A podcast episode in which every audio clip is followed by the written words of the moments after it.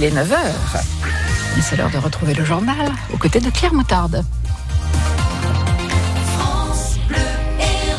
À la une ce matin, Claire, la justice qui abandonne deux ans après la disparition du gendarme Kézergue. Oui, oui, cela fait deux ans qu'on est sans nouvelles de Mathieu Kézergue. Ce gendarme héroltais de 24 ans a subitement disparu alors qu'il faisait une randonnée sur l'île de la Réunion. Le mystère persiste aujourd'hui. Le parquet de Saint-Denis le considère à présent comme officiellement décédé et la justice réunionnaise pourra abandonner les poursuites contre ses deux compagnons de randonnée qui pourtant avait été mise en examen pour non-assistance à personne en danger. C'est une décision que ne comprend pas la mère de Mathieu Kézergue. Cette histoire dérange, on le sait depuis le début. On est pressé d'y mettre un mouchoir dessus et de ne plus en parler. C'est clair, dans le dossier, il y a énormément de zones d'ombre. Il y a eu des mensonges. Ils ont menti sur euh, les horaires. Ils ont, euh, tout d'abord, ils ont dit qu'ils étaient restés, qu'ils avaient attendu Mathieu. on sait qu'ils sont euh, quasiment de suite descendus à la voiture parce qu'ils avaient froid. Je voudrais m'adresser à Christelle, la femme d'une des deux personnes qui marchait avec Mathieu, qui était gendarme à la possession. Et depuis ce jour, cette euh, Christelle est en euh, dépression. Voilà. Cette personne qui, euh, à, première vue, n'a rien à se reprocher, euh, est en dépression, elle, depuis 21 mois. Voilà. Donc, elle sait des choses. Elle est maman, elle aussi. Et je lui demande aujourd'hui de libérer sa conscience parce qu'on va beaucoup mieux quand on parle, de nous dire ce qui s'est passé, ce qu'a pu faire son mari, ce qu'a pu faire le collègue, je n'en sais rien.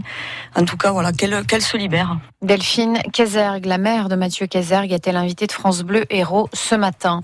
Après l'accident sur la deux fois de voie vendredi entre Latte et Palavas, le jeune homme de 25 ans percuté est décédé hier. Il était avec une jeune femme de même âge qui elle aussi a succombé à ses blessures. Le conducteur qui les a fauchés a été relâché après son audition. Visiblement, il n'avait pas bu, il n'avait pas pris de drogue et il n'a vu les deux piétons qu'au dernier moment. Une mort qui pose question. Un homme qui faisait du roller à Saint-Brest, c'était dimanche, a succombé à ses blessures à l'hôpital hier après avoir chuté.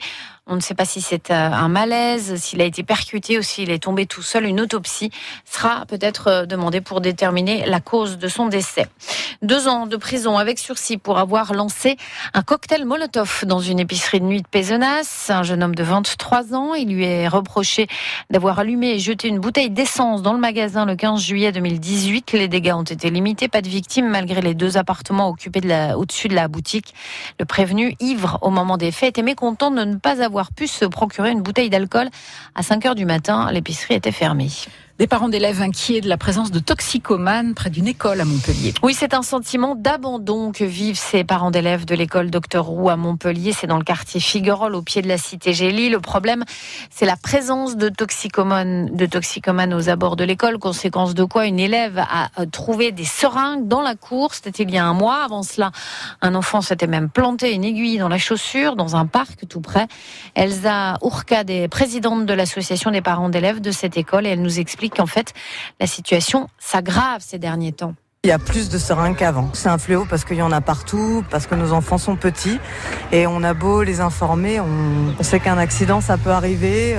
il y en a déjà eu un l'an dernier et ça vient très vite parce qu'en fait euh, c'est pas forcément un enfant qui sait pas et qui touche une seringue et qui se pique, c'est juste un enfant qui joue, qui court et qui s'en prend une dans le pied. Ça m'inquiète qu'on puisse plus utiliser les espaces publics, ça m'inquiète qu'on puisse se dire tout d'un coup que nos écoles elles sont dangereuses, ça m'inquiète qu'on se sorte pas de ce truc alors que c'est voilà, c'est un super quartier. On voudrait que la ville revienne en dialogue avec les associations qui connaissent euh, les consommateurs, qui connaissent les pratiques, qui savent comment installer les bonnes poubelles aux bons endroits, les éventuelles salles de shoot, j'en sais rien. Mais moi, je voudrais qu'on ait un dialogue avec des gens qui connaissent et qui comprennent le problème. Alors, le, euh, le prochain rendez-vous, on va dire, euh, que les parents d'élèves ont obtenu, c'est à la préfecture, ce sera jeudi. La grève spontanée des enseignants du lycée Henri IV hier à Béziers, une cinquantaine de profs soutenu par 200 élèves qui dénoncent des problèmes d'organisation de la part de la direction. Visiblement, les épreuves du contrôle continu du bac ont dû être repoussées. Ils demandent donc un rendez-vous au rectorat. Une troisième plainte déposée par la famille de la niçoise de 73 ans blessée